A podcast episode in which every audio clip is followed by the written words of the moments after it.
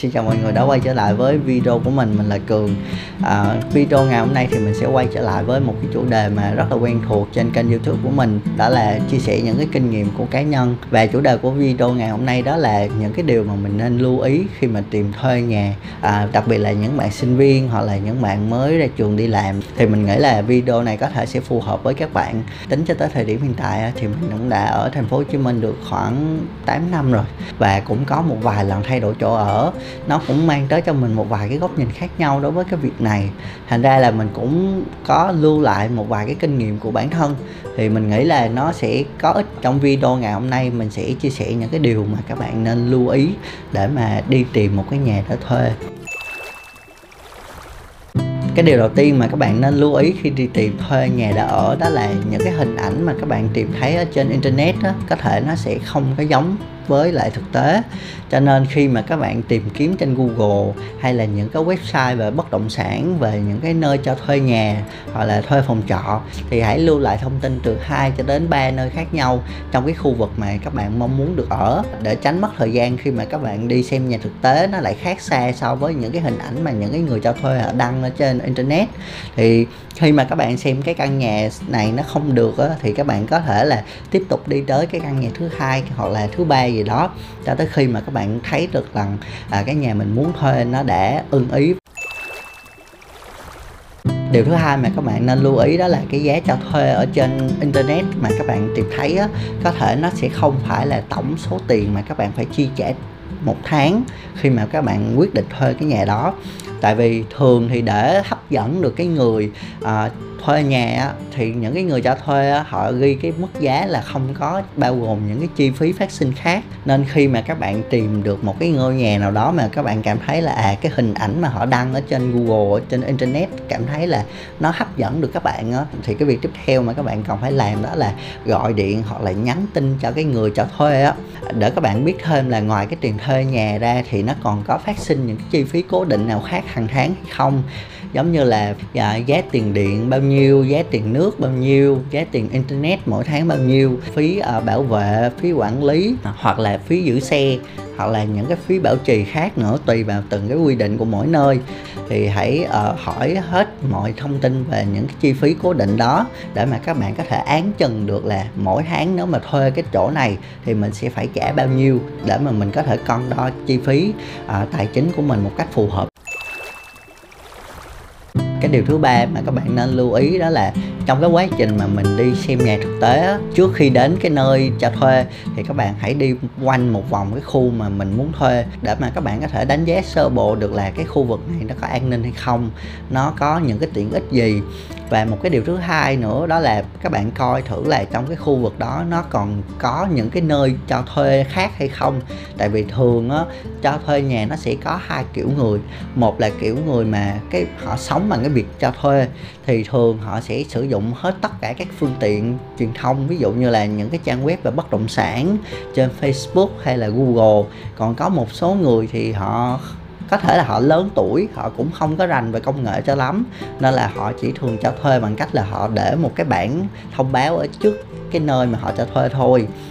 cho nên khi mà các bạn đi xem nhà thực tế thì hãy tận dụng luôn là coi thử là trong cái khu vực đó nó còn cái nơi cho thuê nào khác hay không, để mà các bạn có thể hỏi thêm thông tin, biết thêm là cái khu vực này có cái người này họ cho thuê với cái mức giá ABC dịch vụ này, nội thất và không gian như này. Rồi sau đó các bạn có thêm cái sự so sánh nữa. Rồi mình có quyết định chọn khi mà các bạn sống ở thành phố Hồ Chí Minh hoặc là những cái thành phố lớn khác,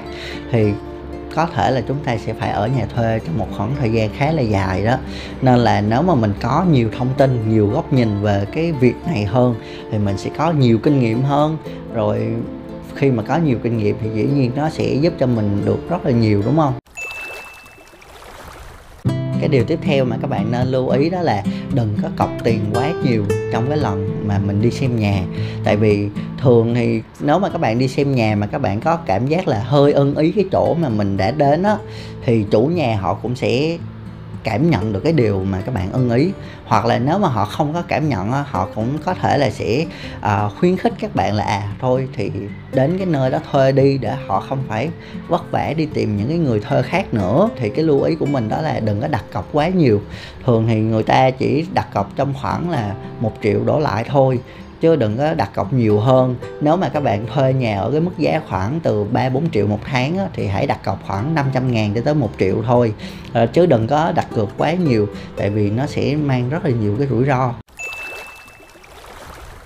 Và một cái điều nữa mà các bạn cần phải lưu ý khi mà thuê nhà đã ở đó là trước khi mà các bạn dọn hẳn vô cái nhà mà các bạn đã đặt cược tiền rồi á thì hãy dành ra một ngày. Các bạn hãy đi đến cái nơi đó thứ nhất là các bạn sẽ dọn sơ trước khi mà mình dọn vô đúng không? Cái thứ hai nữa là các bạn sẽ kiểm tra hết tất cả mọi thứ trong cái căn phòng hoặc là cái căn nhà đó. À, có thể là cửa nè có thể là rèm nè có thể là bếp nè có thể là tất cả những cái gì ở trong nhà đó là các bạn phải kiểm tra hết. Bóng đèn à, ống nước rồi ờ, à, bồi sen rồi à, bồn vệ sinh tất cả mọi thứ các bạn cần phải kiểm tra kỹ hết. Nếu mà các bạn phát hiện ra nó có bất kỳ một cái hư hao hoặc là có nguy cơ bị hư hỏng thì các bạn cần phải chụp hình báo với lại cái người cho thuê là cái chỗ này nó sắp bị hư rồi hoặc là nó đã bị bong ra rồi cái cửa nó không còn